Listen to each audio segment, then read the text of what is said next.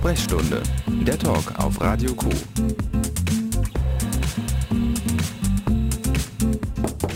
Die Sprechstunde bei Radio Q heute mal von auswärts, nämlich aus Gelsenkirchen. Wir sind äh, aus Münster in den Zug eingestiegen, nach Gelsenkirchen gefahren. Wie hat das denn unser Gast heute gemacht?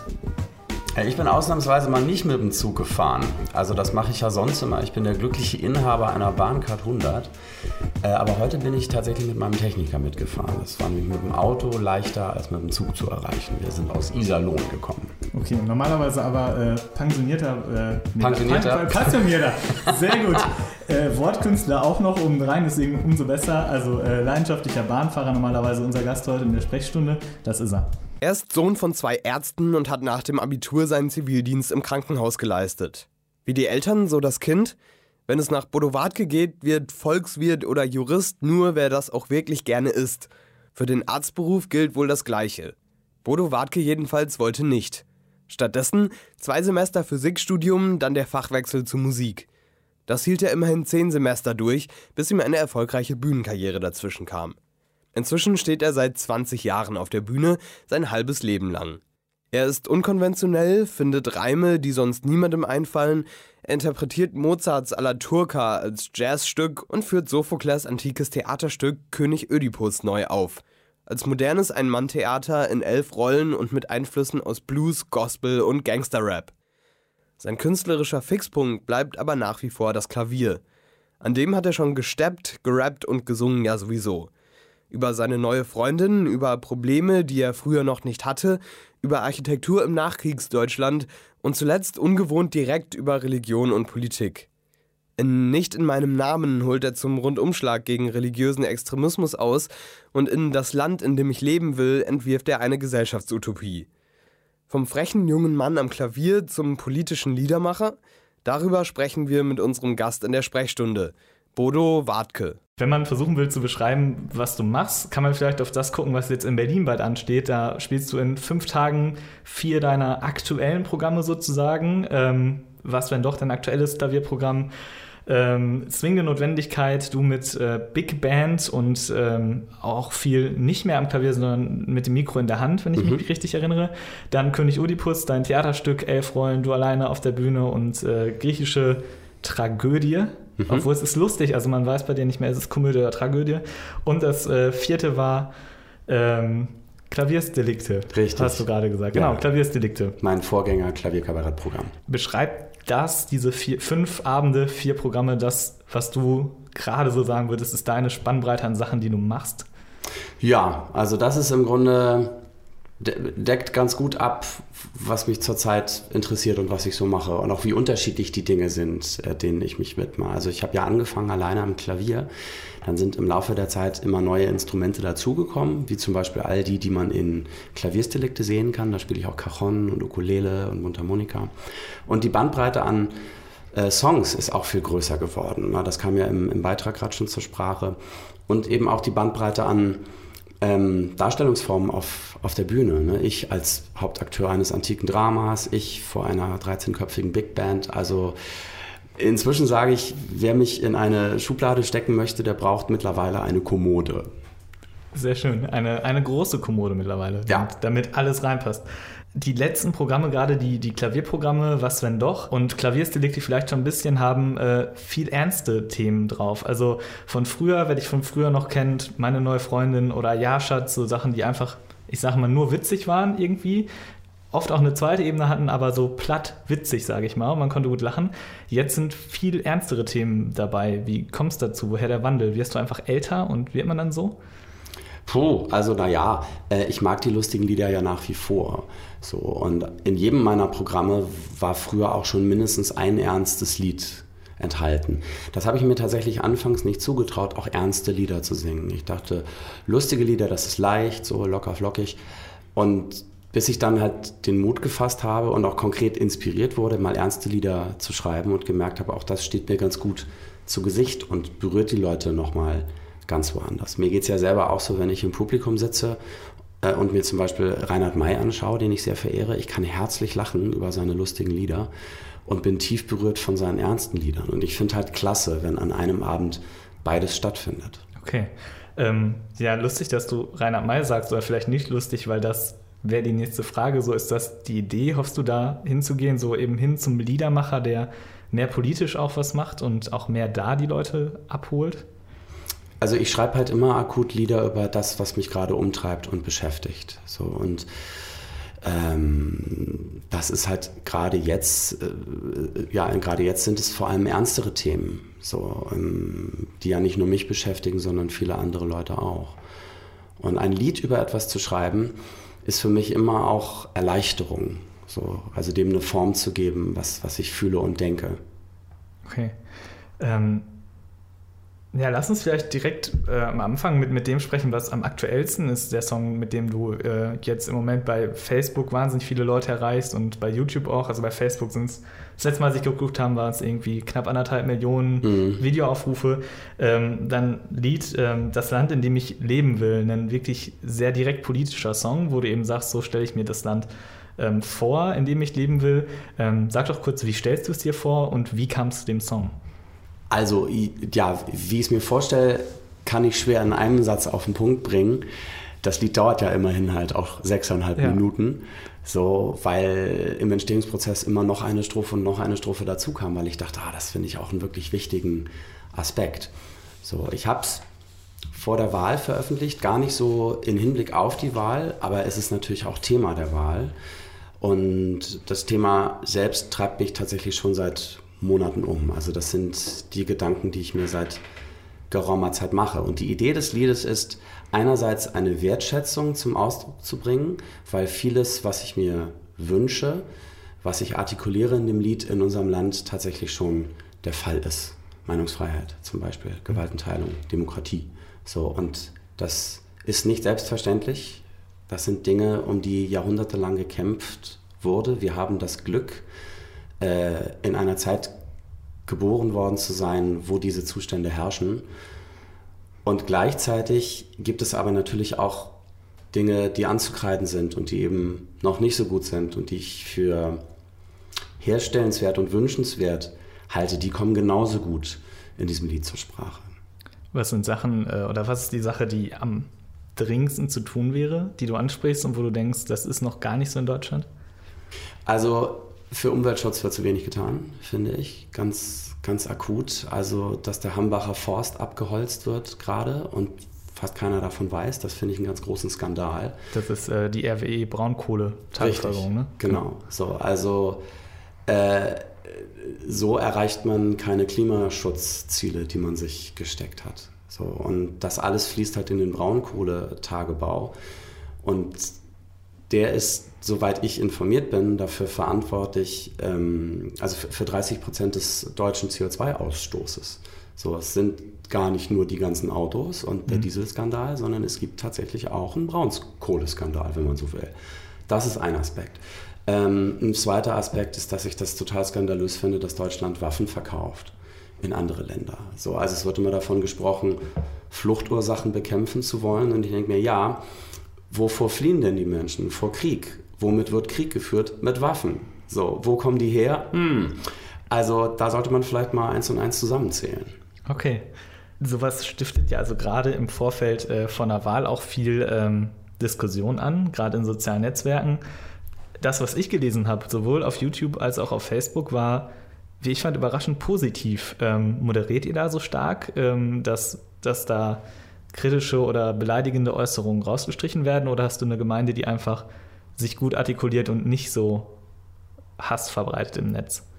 Naja, also das Phänomen an Facebook ist ja erstmal ähm, die Filterblase, die die Algorithmen von Facebook ja nun erwiesenermaßen kreieren. Also man wird eben, also Facebook ist so programmiert, dass sich das eigene Weltbild bestätigt und zwar in welcher Richtung eben auch immer. So, und man ist mit Leuten befreundet, die halt das gleiche Weltbild teilen. Und ähm, ja, mit allen Vor- und Nachteilen, die das eben mit sich bringt. Und ich glaube, dass die Leute, die ähm, mit mir auf Facebook befreundet sind und die meine Fans sind, halt Dinge ähnlich sehen wie ich. So, sonst könnten sie vielleicht auch diese Art von Unterhaltung nicht so viel abgewinnen. Tatsächlich gibt es aber auch differenzierte und kritische Meinungen. Also die Idee des bedingungslosen Grundeinkommens zum Beispiel, die findet nicht jeder gut.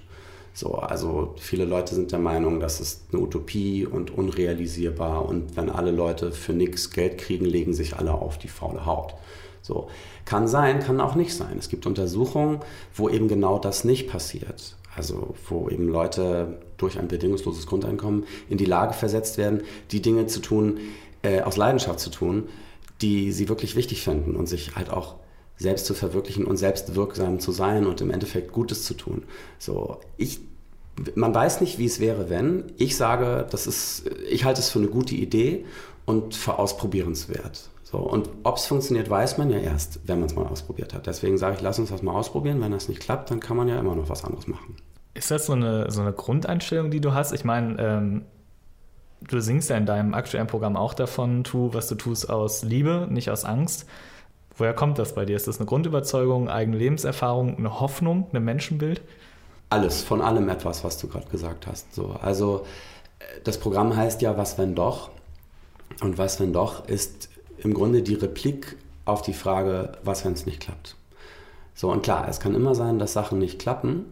Es kann aber auch sein, dass Sachen klappen. Und wenn wir von vornherein davon ausgehen, dass sie nicht klappen, nehmen wir sie gar nicht erst in Angriff. So, wenn wir davon ausgehen, dass sie klappen, kann es sein, dass wir scheitern, aber wir haben es wenigstens probiert. So, und es kann halt auch sein, dass es klappt. Und das weiß man eben erst, wenn man es drauf ankommen lässt. Also ich finde halt wichtig, die Möglichkeit des Gelingens in Betracht zu ziehen, denn sie ist eine von zwei Möglichkeiten. Okay. Lass uns da doch einfach gleich äh, drüber reden, wie es bei dir war mit dem, der Möglichkeit des Gelingens von Künstlersein auf der Bühne stehen. Und ähm, vorher das Lied hören, über das wir jetzt äh, länger gesprochen haben, Das Land, in dem ich leben will, von Bodo Wartke bei Radio Q in der Sprechstunde. Und dann sprechen wir gleich über deinen Werdegang ein bisschen. Super. Bodo Wartke, Das Land, in dem ich leben will. Ähm, heute zu Gast in der Sprechstunde. Schön, dass du da bist. Ähm, wir haben es gerade gesagt, wir möchten ein bisschen oder ich möchte ein bisschen über deinen Werdegang sprechen. Ähm, ist vielleicht nicht so ein typischer Werdegang. Angefangen Physik zu studieren, dann in Musik gewechselt und dann kam halt vorm Abschluss irgendwie noch die erfolgreiche Bühnenkarriere dazwischen und seitdem machst du das. Wie ist das gekommen? Also, ich habe halt damals nicht für möglich gehalten, dass man als Künstler dass man davon leben kann. Das haben ja auch alle so immer eingetrichtert. Ja, das ist ja schön und gut, aber davon kann man nicht leben. Man muss was Vernünftiges machen und was Sicheres. So, ich hatte halt damals schon Lieder geschrieben als, als Teenager und hatte damals auch die Idee zu meinem Theaterstück König Ödipus und hatte sogar einen Preis gewonnen im Jahre meines Abiturs 1996. Schüler machen Lieder und war daraufhin beim, es ist ein bundesweiter Wettbewerb und war daraufhin das erste Mal in Berlin zum Treffen junge Musikszene und hab, hatte da tolle Begegnungen. Ich habe da Smudo kennengelernt, der war in der Jury, so tolle andere Bands aus ganz Deutschland und, und Berlin war halt wahnsinnig aufregend für mich und dann habe ich beschlossen, da ziehe ich hin. So nach der Schule, nach dem Zivildienst. Äh, Im Zivildienst war ich im Krankenhaus und war äh, sogar im OP. Das hat sich zufällig ergeben da, ich war zuerst beim Krankentransport, konnte dann wechseln auf den OP und fand das wahnsinnig spannend. So. Und ich dachte vorher immer, Medizin, was meine Eltern halt gemacht haben, ist nichts für mich, ich kann kein Blut sehen. Und habe dann mhm. im OP gesehen, doch, kann ich. Desensibilisierung. Sozusagen, ja, ja. Und fand das halt auch wahnsinnig ähm, interessant und, und wichtig. Also man tut da halt wichtige Sachen. Man macht Menschen gesund. So. Und im Idealfall geht es denen nach der Operation besser als vorher. Und äh, da war dann mein Interesse für Medizin geweckt. Ich zog in Betracht, Medizin zu studieren. Konnte aber, konnte das nicht anfangen zu der Zeit, weil damals noch der Medizinertest obligatorisch war, den ich verbummelt hatte zu, zu Schulzeiten. Okay. Den habe ich nicht gemacht. So und dachte dann, hm, naja, aber damals war schon so ein Reformstudiengang im Gespräch an, an der Humboldt-Universität wo man gleich im ersten Semester äh, an Patienten gerät. So, und das klang sehr spannend. Und so, und äh, ich ging dann nach Berlin aus Interesse, weil ich die Stadt so spannend fand und dachte, okay, studierst du erstmal was anderes und dann, wenn dir das nicht gefällt, kannst du später auf Medizin wechseln. Und schrieb mich für Physik ein, weil ich damals dachte, das würde mich interessieren. Hat es auch zu Schulzeiten. So, ich fand Naturwissenschaften super, hatte Mathe, Physik, Leistungskurs und dachte, Mathe zu studieren ist irgendwie zu theoretisch und zu abstrakt, aber Physik, das ist ja nichts anderes als Natur erklären mit Mathe, mhm. also sinnvoll. Das Und machst du. Dann kommt die erste Woche in der Uni, man merkt, das Studienfach hat nichts mit dem Schulfach zu tun. Erstmal das und die erste Woche in der Uni habe ich verpasst. Ich bin nämlich am Vorabend des Studiens, äh, Studienbeginns eine U-Bahn-Treppe runtergefallen und habe mir das Bein gebrochen und musste dann ins Krankenhaus und habe die ersten drei Wochen halt im Krankenhaus gelegen, äh, die ersten drei Wochen meines Studiums und alles verpasst. Also die ganze Wiederholung des Schulstoffs und ja, also es war wirklich schwierig danach dann reinzukommen.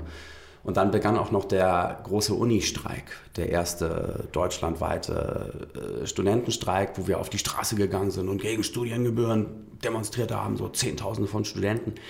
Und da habe ich Lieder geschrieben, Protestsongs, die im Grunde das auf den Punkt gebracht haben, was, was damals Thema war und heute ja auch immer noch Thema ist. Und das eben in Reimform, in Liedform. Und das stieß auf sehr großen Anklang. So, ich habe das gesungen auf den Abschlusskundgebungen, auf dem Alexanderplatz, auf dem Wittenbergplatz vor, also vor Zehntausenden von Studenten. Das ja, stieß, also, und da, da merkte ich, guck mal hier, hier liegt mein Talent und, und meine Leidenschaft und auch meine Wirksamkeit. Und im Studium saß ich halt in der Vorlesung für theoretische Physik und habe gar nichts verstanden und stattdessen Gedichte geschrieben, die ich dann abends auf der Bühne vorgetragen habe. Es gibt nämlich in Berlin viele kleine Bühnen, wo man hingehen kann und Sachen ausprobieren kann. Zum Beispiel die Scheinbar in Schöneberg, das ist ein klitzekleines Varieté, da passen 50 Leute rein, dann ist der Laden voll. Und da kann halt jeder sieben Minuten lang was machen. So, es gibt die Getränke umsonst, keine Gage. Die meisten kommen wegen der Getränke. Und da lernte ich halt all meine Berliner Kollegen kennen, von denen mich einer fragte, hier, ich mache eine Varieté-Show im Chamäleon-Varieté. Und ich brauche noch einen Moderator, hättest du Lust? So, und dann hatte ich mein erstes bezahltes Engagement. Und drei Monate lang jeden Abend auf die Bühne gehen. Also das erste Mal halt Geld kriegen für Künstler sein, aber eben halt auch anstrengend. Ne? Jeden Abend schon so krass. Und ich wollte das mal ausprobieren, kann ich das? So, und will ich das? Und siehe da, ich konnte es und ich wollte es. Und danach gab es für mich kein Zurück mehr ins Physikstudium. Und Medizin rückte dann auch in weitere Ferne, obwohl ich in der Zeit auch so manche Medizinvorlesungen besucht hatte und mich das auch echt interessiert hat. So, ich weiß bis heute noch den Unterschied zwischen nicht depolarisierender und depolarisierender Muskelrelaxanz. Und worum geht es dabei? Willst du das wirklich wissen? Naja, wenn, sonst müssen das die Menschen googeln. Okay, ich erkläre es kurz. Also.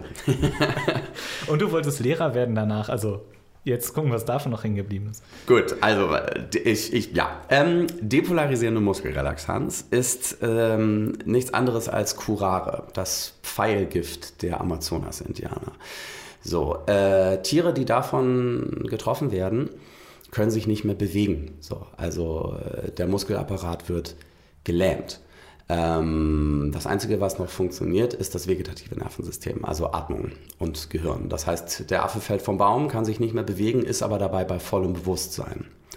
So, und nicht depolarisierende Muskelrelaxanz überwindet nicht den synaptischen Spalt. Das heißt, äh, wenn der synaptische Spalt überwunden wird, wird ein Nervenimpuls ausgelöst, den man selber nicht verursacht hat. So, also alle Muskeln pang, spannen sich an und danach fällt der Affe vom Baum. So. Sowas als Narkosemittel ist ein bisschen schwierig, wenn man den Patienten sedieren und narkotisieren will, weil er dann unter Umständen unwillkürlich vom OP-Tisch hüpft. Um das zu vermeiden, verwendet man heute nicht depolarisierende Muskelrelaxanz, wo der synaptische Spalt nicht unwillkürlich überschritten wird. Vielen Dank für dieses Impulsreferat. Gern geschehen.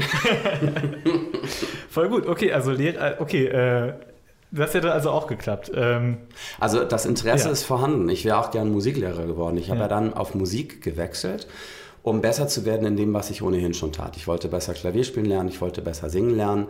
Und Musik auf Lehramt ist ein, toll, ein tolles Studium dafür. Es ist sehr breit gefächert. Man kann sich seine Inhalte größtenteils selber zusammenstellen und aussuchen. Und ähm, die, die, die Ausbildung ist fundiert. Und ich hätte mir tatsächlich vorstellen können, Lehrer zu werden. Also wenn ich was weiß, gebe ich das auch immer gerne weiter und bringe es anderen Leuten bei. Und ähm, habe das auch sehr gewissenhaft und ernsthaft studiert, also zehn Semester lang und das auch wirklich gerne, denn ähm, Musik zu studieren ist im Vergleich zu anderen Fächern noch relativ paradiesisch, weil das nicht so viele Leute machen. Und all die Dinge, für die wir damals oder gegen die wir damals auf die Straße gegangen sind, also überfüllte Seminare und so, halt da nicht so schlimm sind ich habe in der Zeit halt versucht, beides parallel zu machen. Also als Künstler aufzutreten und wochentags zu studieren und habe mich wahnsinnig überlastet. Ich war am Wochenende halt unterwegs auf Tour irgendwo in Deutschland, kam am Montag zurück, äh, mit dem ersten Zug nach Berlin, was ja nun auch nicht direkt um die Ecke ist von vielen Städten. Und habe mir dann erstmal drei Seminare reingepfiffen, bin dann abends noch in die Übezelle, um mich auf den Klavierunterricht am nächsten Tag vorzubereiten und war halt völlig erschöpft. Und irgendwann hat mein Körper dann gesagt, so, das du gerne so weitermachen, aber ohne mich. Ich bin raus. Und ich bekam eine Sehnenscheidenentzündung in beiden Armen, was dazu führte, dass ich gar nicht mehr Klavier spielen konnte. So, Vorher dachte ich, solange beides geht, machst du beides und dann ging halt gar nichts mehr. Ich musste alle Auftritte absagen, so und mich für ein Semester beurlauben und dachte, ach du Scheiße, so, also was, was machst du jetzt? Und da war klar, ich muss eine Entscheidung treffen, denn so geht es nicht weiter. Und wenn ich mich jetzt für eins von beidem entscheiden müsste, was ist das, was ich eigentlich immer schon machen wollte, wo mein Herz immer für schlug, was ich mir nur nicht getraut habe? Künstler sein. So, und dann fiel mir die Entscheidung, auf einmal ganz leicht. Also im Nachhinein war die Sehnenscheidenentzündung vielleicht sogar das Beste, was mir passieren konnte. Und war danach auch das Einzige, was dein Körper gesagt hat, stopp. Und es ist jetzt richtig, was du machst für dich. Ja, ich glaube, dass das äh, ganz oft eine Ursache von Krankheiten ist. Also dass Krankheiten uns auf irgendwas, wenn man es mal esoterisch betrachtet, aufmerksam machen wollen. Oder dass, dass irgendwas gerade ist, und das ist ja noch nicht mal esoterisch, was uns gerade nicht gut tut. So, und dass wir da was ändern müssen. Dann also äh, festgestellt, okay, Musiklehrer ist nicht auf die Bühne, erste Programme geschrieben. Ähm, und aber wenn du das schon vorher gemacht hast, du bist also nicht so der Tourstart, also der Start ins Künstlerleben mit, dann kommen mal zwei zahlende Gäste und man schleppt sich so hin und hin und her, so von, von Gig zu Gig und muss dann dazwischen Motivation sammeln, sondern du hattest schon eigentlich relativ gut Erfolgserlebnis die ganze Zeit, oder? Kannst naja, ich habe das auch schon erlebt, dass nur zwei Leute da waren. So, aber das, ich fand das immer sehr, sehr lustig. Es gab einen, einen Auftritt in Langen oder Langenfeld, ich weiß nicht mehr genau, Langenfeld. Da waren fünf Leute da. So. Und ähm, das wurde halt sehr nett und sehr kuschelig. Und es ging so weit, dass ich am Ende des Programms den Fünfen auch noch Songs von mir vorgestellt habe, die noch gar nicht fertig waren und die dann mit denen besprochen habe. So, habt ihr eine Idee? Ich, da fehlt mir noch ein Ende. Wie könnte man das machen? Und dann ging die Diskussion los. Ja, vielleicht so oder so. Ja, mach doch so. Ja, cool. So. Also, und einmal war sogar nur die Oma vom Veranstalter da. Und selbst dann wäre ich aufgetreten, hätte der Veranstalter nicht gesagt, nee, nee, ist okay, lass mal. und ich, nee, nee, ich spiele, kein Problem. Nee, musst du nicht, kein, so. Ähm, Die Arme. Ja, wer weiß. Also ich glaube, sie hätte Spaß gehabt, ich auch. Da bin ich mir sicher. Also für mich ist nicht die Anzahl von Zuschauern entscheidend, ob ich einen guten Abend habe oder nicht. So, den habe ich heute immer noch, wo meistens über 1000 Leute kommen, als damals, wo es vielleicht nur 10 waren. Obwohl du ja auch, ähm, es ist eigentlich eine ganz schöne Überleitung, ähm, zumindest für, für deine aktuelle DVD, das auch nochmal im kleinen Rahmen gemacht hast, einen Konzertfilm gemacht hast, wo du einfach 30 gute Freunde eingeladen hast, oder waren es um die 30, die in so einer Wohnzimmeratmosphäre zusammensaßen mhm. und dann hast du da ein Konzert gespielt und daraus ist dann ein äh, Konzertfilm entstanden. Bei genau. dir heute Nacht heißt der. Ähm, Vielleicht kannst du dazu noch kurz was erzählen. Also hast es ja auch vor einer kleinen Gruppe dann gemacht, obwohl du normalerweise jetzt Show spielst 1000 bis 3000 oder was ist deine, deine Tourneegröße? Warum dann nochmal so klein werden für eine DVD-Aufzeichnung?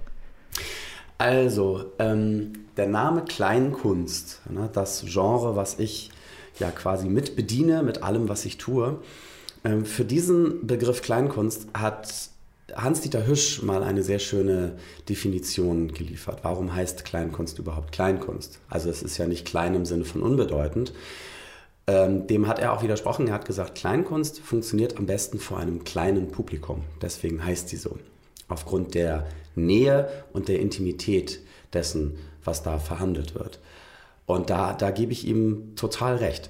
Nun habe ich das Pech, in Anführungsstrichen, dass inzwischen so viele Leute kommen wollen. Also ein intimer Rahmen, äh, der wie, wie etwa ein Wohnzimmer, ist halt einfach nicht mehr möglich in einer Stadthalle zum Beispiel.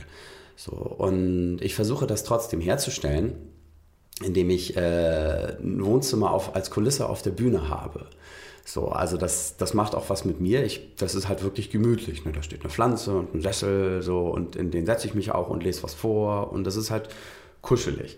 Mm, und wir haben uns halt gefragt, wie kann man sowas auf Film bannen, als wir die DVD gemacht haben. Und vorher bei allen anderen Programmen hat, haben wir reine Konzertmitschnitte gemacht. Und die wurden dann halt, also ja, parallel zu meinem Publikum immer größer. Ne? Zuerst war es in kleinen Theatern, dann in mittleren und dann letztendlich in einem großen Theater wie dem Musiktheater in Bremen. Und dieses Prinzip immer höher, schneller, weiter, größer, da haben wir gemerkt, dass das, das geht so nicht mehr weiter, das geht nicht unbegrenzt weiter. Gerade dann nicht, wenn es darum geht, diese Intimität dieser Lieder einzufangen. Und dann haben wir überlegt, was können wir machen? Und kamen auf die Idee, ein Wohnzimmer nachzubauen.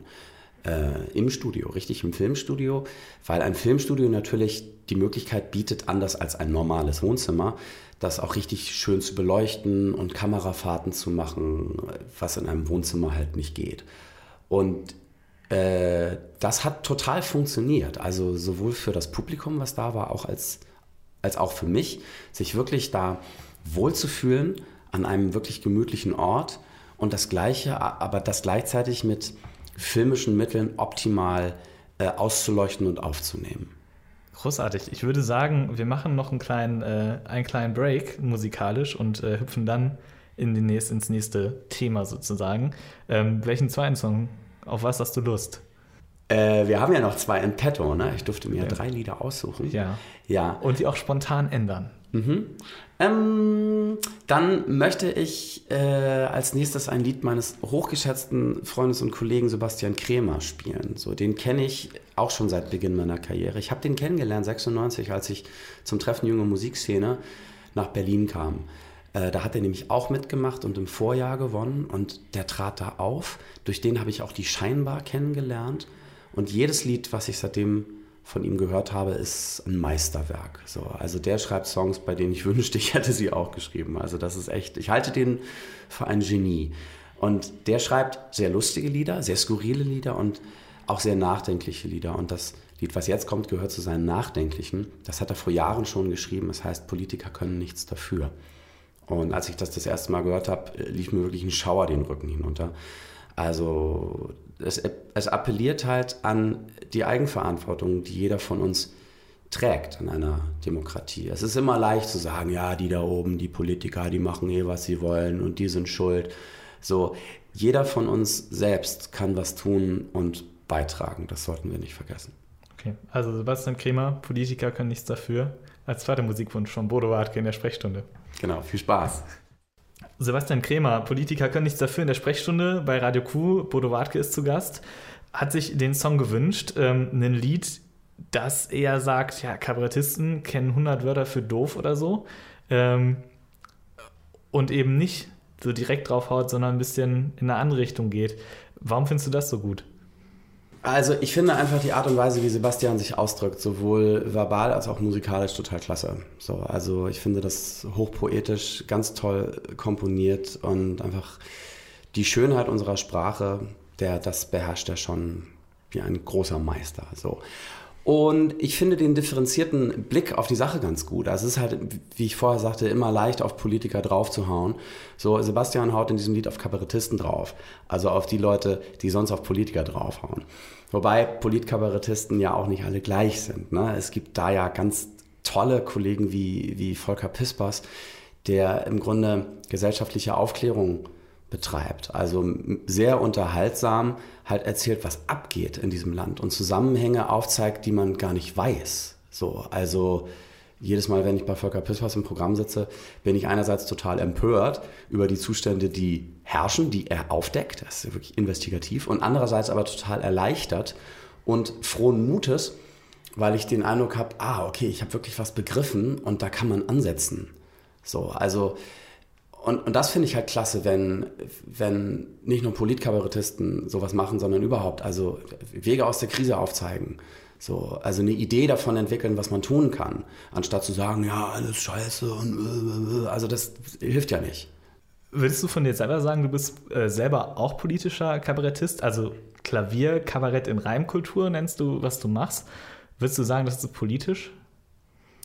Naja, ab wann ist man politisch? Also ist man dann Politkabarettist, wenn man über konkret über Politiker spricht oder über die Frisur von Angela Merkel. So, also das ist in meinen Augen zum Beispiel kein äh, Politkabarett. Das ist in meinen Augen ein sich lustig machen über vermeintliche Unzulänglichkeiten, äußerliche Unzulänglichkeiten von Personen und das finde ich einfach bescheuert. So, also das ja, was soll das?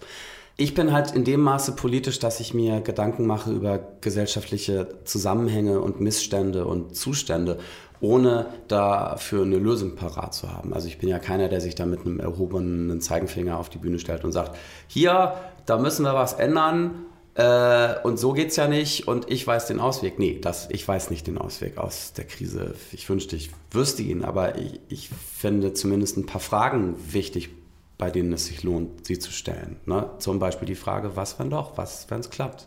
Lass es uns mal ausprobieren. Ja, ich würde gerne so einen kleinen Cut machen, weil wir so ernst waren die ganze Zeit. Und äh, es ist, ich meine, wir haben den Einstieg gemacht vom lustigen Typen am Klavier zum ernsten Liedermacher und ähm, dass du auch ernsten Lieder kannst, äh, zeigst du. Also man kann sich das ja auch alles anhören, du stellst ja auch wahnsinnig viel online. Aber äh, du kannst eben auch ein paar lustige Sachen. Ähm, wir haben ein, ein kleines, eine kleine Interaktion geplant. Es ist, ähm, weil das so in Mode ist, entweder oder Fragen, also lieber das eine oder das andere. Ähm, und ich lese dir einfach ein paar Möglichkeiten vor und du sagst dann einfach, was du lieber hättest und vielleicht mit so einem kleinen Satz, warum. Okay, bereit? Jawohl. Okay. Bach oder Beethoven? Beide. Warum? Beides Lieblingskomponisten von mir. Ich finde jeden von denen auf seine Weise total fantastisch. Okay, der Sinn des Spiels ist eigentlich, du musst dich für eins entscheiden. Ja, aber Nicht, das ist das bescheuert. einreißt. Okay, ja. okay, dann probieren wir es Also, mal wenn ich ja. mich da dann entscheiden muss, dann lüge ich dich an, weil ich die Okay. wirklich beide klasse finde. Okay, äh, Stadthalle oder Stadttheater? Kommt aufs Programm drauf an. So, also ein Programm wie König Ödipus ist in einem Stadttheater natürlich viel besser aufgehoben, weil Theater im Idealfall schon so aussehen, als wären sie der Königspalast von Theben. So. Und eine Stadthalle ist oft aus äh, akustischen Gründen für Musikprogramme besser geeignet.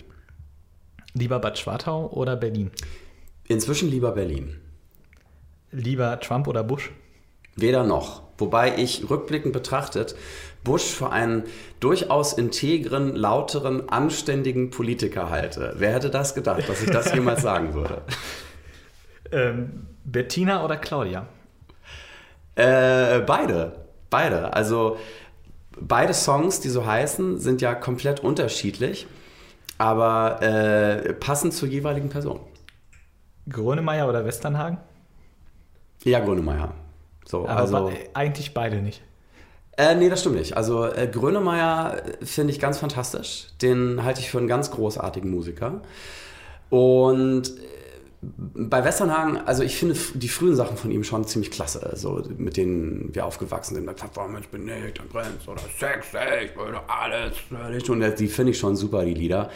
Ähm, ich kann mit dem, was er heute macht, nicht mehr so viel anfangen, muss ich ehrlich sagen. Aber äh, so geht es Leuten mit mir wahrscheinlich auch. Es gibt auch welche, die sagen, ja, früher fanden wir dich viel lustiger und heute mit diesen ernsten Sachen, nö. Also so ist es halt. Fußball oder Tretboot fahren? Äh, da entscheide ich mich spontan mal für Tretboot fahren. Radio Q oder Spotify? Radio Q. Natürlich. Ja klar. Ähm, aber Spotify wäre das, ähm, das Stichwort. Man findet da Sachen von dir, aber nur relativ ungeordnet. Hat das einen speziellen Grund? Wir bieten die Sachen auf Spotify an, die ich ohnehin schon äh, seit geraumer Zeit gratis auf meiner Seite anbiete. Das sind interessante Versionen bestimmter Lieder. So, und Spotify, so praktisch es ist, für uns Künstler ist es eigentlich nicht gut. Also wenn man bedenkt, dass irgendwie Pharrell Williams mit seinem Mega-Hit Happy halt, was hat, also der, der zig Millionenfach gestreamt wurde, was hat der verdient? 5000 Euro. So, also ein lächerlich geringer Betrag, wenn man das äh, den, den Streaming-Zahlen gegenüberstellt. So, also das, natürlich ist es praktisch, aber es ist nicht gerecht. Ja.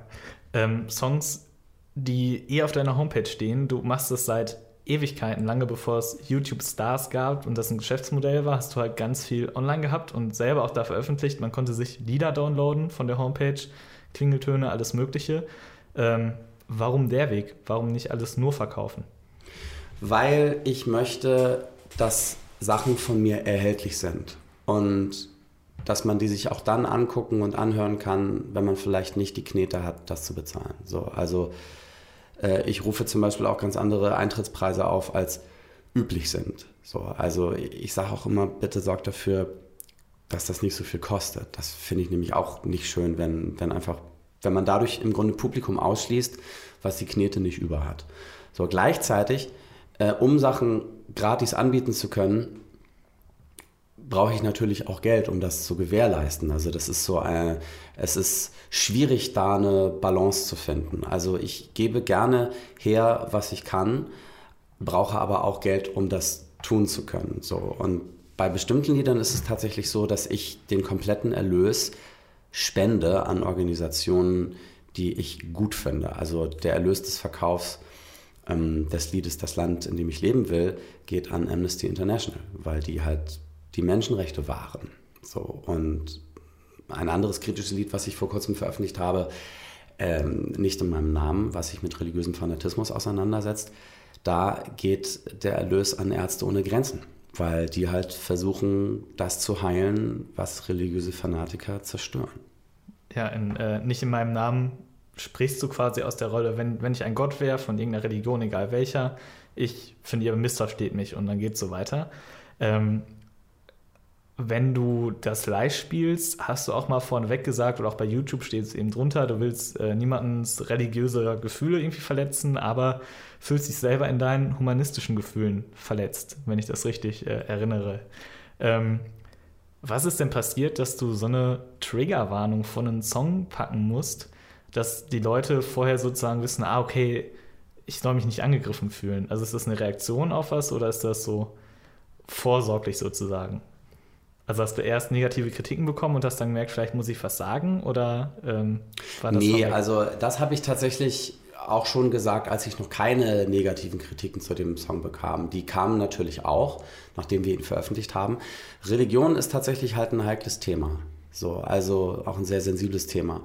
Ähm, das, also was die Heiligen Schriften gemeinsam haben, ist, denke ich, ihre Widersprüchlichkeit. Also wer ähm, die Liebe und den Frieden sucht, wird beides finden in diesen Büchern. Aber wer Hass und Gewalt sucht, wird auch leider das finden. So, also das ist einfach die, die Ambivalenz.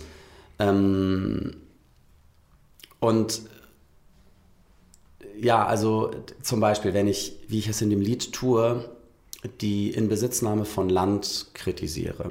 So, also ein Land zu besetzen und zu sagen, das ist unser Land, weil wir an den richtigen Gott glauben und ihr an den falschen. Ähm, wie es zum Beispiel halt auch in Israel geschieht, aber eben nicht nur da, sondern auch anderswo, dann gibt es Leute, die sagen, Moment, der kritisiert Israel, das ist antisemitisch. Und das bin ich natürlich nicht, aber so, so bin ich es in der Wahrnehmung dieser Leute. So, und da gab es viele Diskussionen, also Leute, die mir das vorgeworfen haben, antisemitisch zu sein, welche, mit denen wir dann noch versucht haben, ins Gespräch zu treten und, und es zu differenzieren. Und das ist tatsächlich schwierig. Also gerade Religion ist ein Feld, wo Menschen äh, eine Meinung haben, von der sie nur schwer abrücken unter Umständen. Ja. Sind das Probleme, die du früher noch nicht hattest? Das sind Probleme, die ich früher noch nicht hatte, um den Refrain eines meiner Songs zu zitieren. Ja, also weil ich mich einfach früher in meinen Liedern mit diesen Themen noch nicht auseinandergesetzt habe. Hätte ich das getan, hätte ich diese Probleme wahrscheinlich auch früher schon gehabt. Ja, aber also wenn man, wenn man Sachen hört, du bist ja auch, also singst Lieder über Frauen und ähm, machst auch Witze, die auf Klischees dann beruhen. Ähm, kriegst du auch da dann Kritik? Also gibt es Leute, die sagen, das ist aber frauenfeindlich, was Bodo Wartke singt?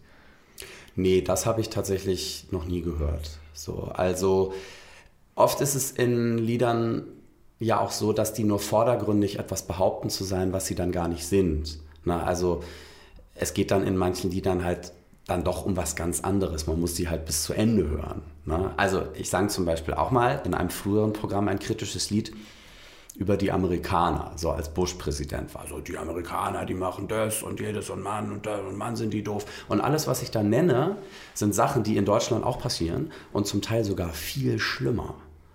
So, und das Lied endet mit den Worten, äh, jetzt muss ich überlegen, ich habe es lange nicht gesungen.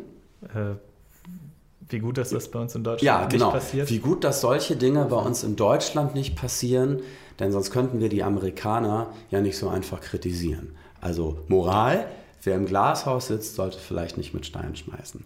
So, und mich sprach in einem Restaurant mal eine Frau an und sagte, hier, Sie sind doch Bodo Wartke und erzählte mir, sie sei mit einem Amerikaner verheiratet und äh, die leben in Deutschland und der wird halt nur gebasht, so zu der Zeit, als Bush noch Präsident war und, und muss sich halt so Sachen anhören und das findet sie ja total ungerecht so und undifferenziert und es ist halt immer leicht mit dem Finger auf die anderen zu zeigen, guck mal hier, die Amerikaner, wie doof die sind, so und sind sie ja gar nicht.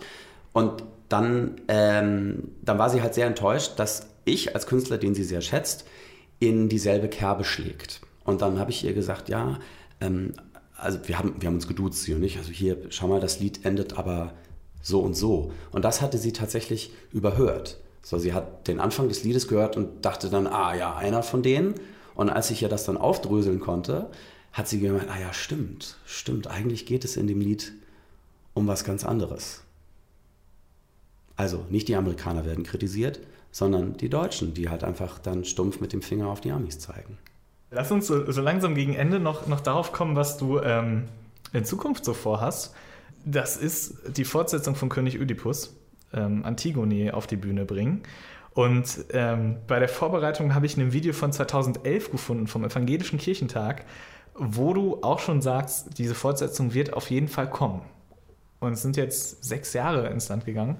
Ähm, brauchen Projekte manchmal einfach so lange oder sind zwischendurch andere Sachen da, auf die du gerade mehr Bock hast und dann machst du die eben kurz davor? Ja, also gut Ding will Weile haben. Von der Idee bis zur Realisierung bei König Ödipus sind insgesamt 15 Jahre vergangen. Ich hatte zu Schulzeiten die Idee, das mache ich, das war 94, zwei Jahre vor meinem Abi. Und 2009 war Premiere, ne, also 15 Jahre. Und erst dachte ich mit Antigone, hatte ich gar nicht vor, daraus auch ein Theaterstück zu machen. Das ist aus einer Schnapsidee entstanden. Als Zugabe bei König Ödipus spiele ich einen Kinotrailer. So, ähm, wo es um Antigone geht und der mit den Worten endet, bald in diesem Theater Antigone. So, und das fanden die Leute halt so lustig, dass sie mich dann gefragt haben, und wann machst du das, wann machst du das, machst du das überhaupt? Und ich dann so dachte, ja, warum eigentlich nicht? Ist so eine gute Idee, ist auch ein gutes Stück. Worum und geht's da? Also ich habe es heute kurz gegoogelt und, und, so eine Königserläuterung mir durchgelesen. Mhm. Wo, kannst du kurz zusammenfassen, worum es geht? Was ist sehr kompliziert trotzdem noch?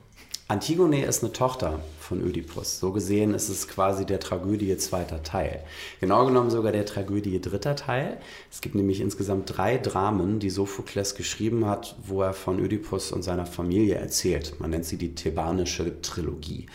So, und das zweite Stück, ähm, quasi das Imperium schlägt zurück, da geht es da geht es ähm, um die Verbannung von Ödipus. So, Ödipus auf Kolonos heißt das. Und da wird er von seiner Tochter Antigone begleitet. Man erfährt also in diesem Stück schon ganz viel über diese Person.